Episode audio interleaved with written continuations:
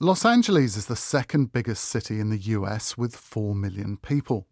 And its importance as a major centre for film and TV production means that for ages people have been moving there, lured by the promise of better work and the prospect of Hollywood fame. Among them is sound engineer David Weinberg and his girlfriend, who upped sticks and moved cross country from St. Louis a few years back. Welcome to LA portrays their sometimes jarring adjustment to California life, introducing a cross section of crazy stories and kooky characters that seem to live in a grey area somewhere between fact and fiction. Petty criminals, adult entertainment workers, drum circle facilitators, Hollywood hopefuls, and Hollywood has beens. All human life is here.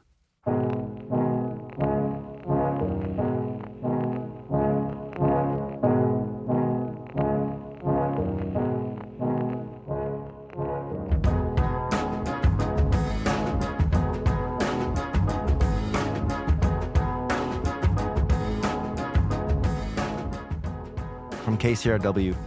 This is Welcome to LA, Episode 2 Paradise Motel.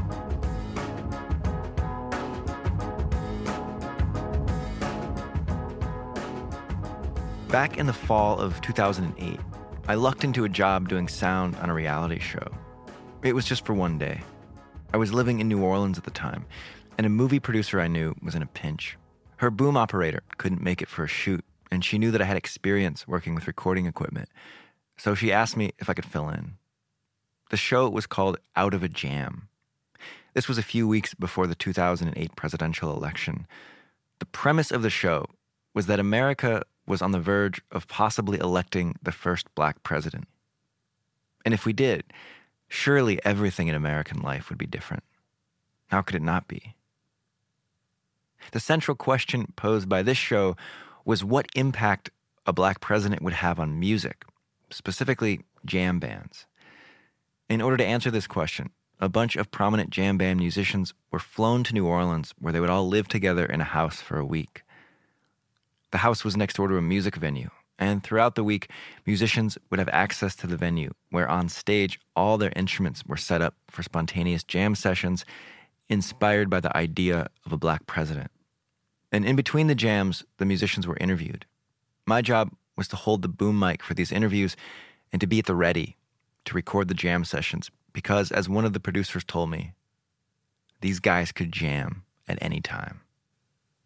But there was no jamming the day I worked on Out of a Jam. After a few hours of interviews, the musicians got high and didn't come out of the house for the rest of the night. Out of a Jam never got released and I don't know enough about jam bands to be able to say how the music changed under the Obama administration.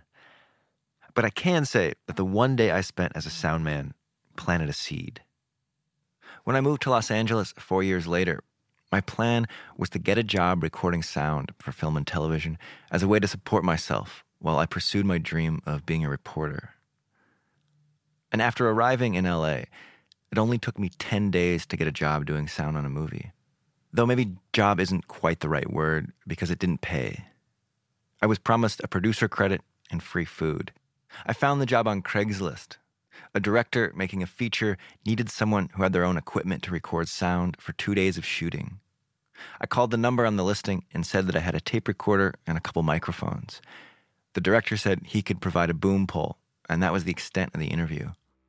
He told me to come to the Paradise Motel on Sunset Boulevard at 4:45 p.m. that Sunday.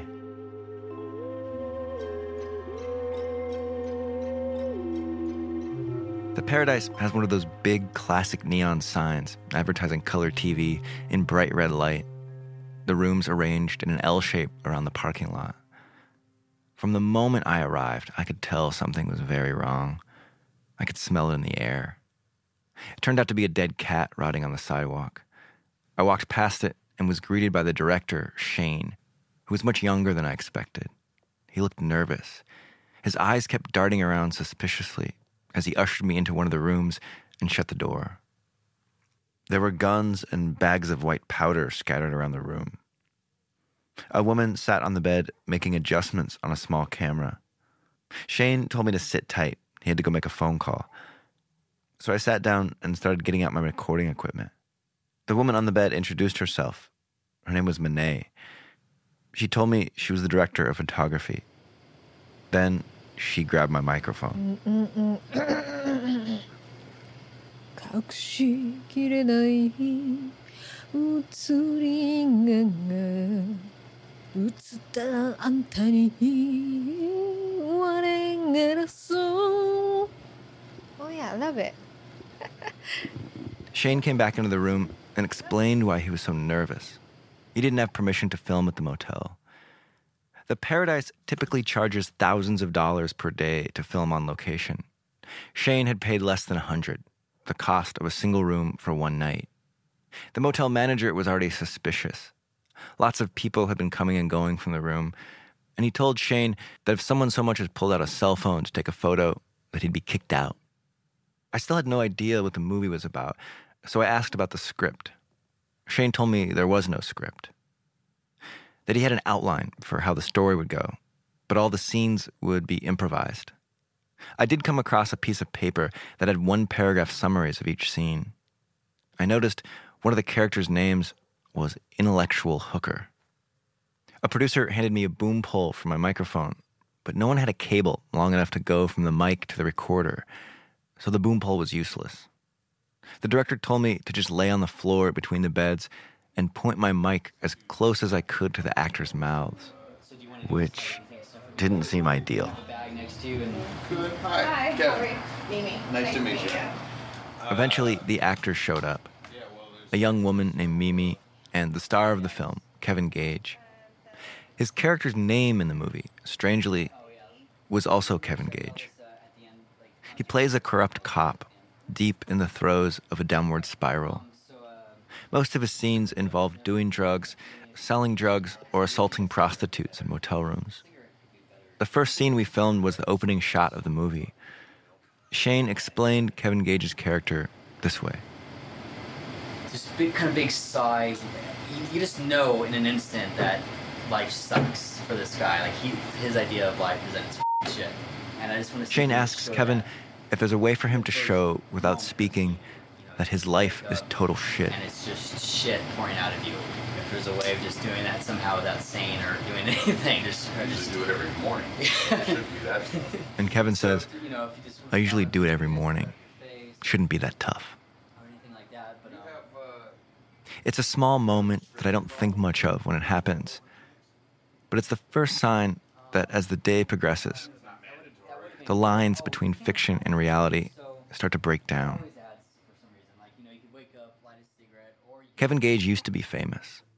Not quite a household name, but he had memorable roles as villains in a few of the biggest Hollywood action movies of the mid 90s. He's been headbutted by Vin Diesel, shot in the chest by Robert De Niro. He double crossed Johnny Depp, screamed at Demi Moore, and was beaten to death by Nicolas Cage. You know this gentleman, Hunter? He's a regular. Yeah, I'm a regular. regular hound dog. this is a special occasion. If you don't mind, I'd like to spend it dancing with my wife. Tell you what, soldier. Why don't you go buy me and my buddies around?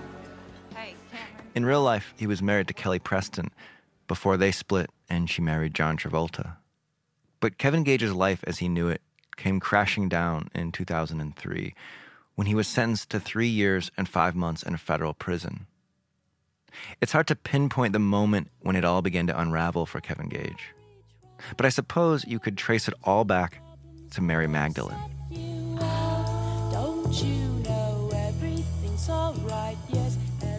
Some of episode two, called Paradise Motel from KCRW's Welcome to LA, presented by David Weinberg.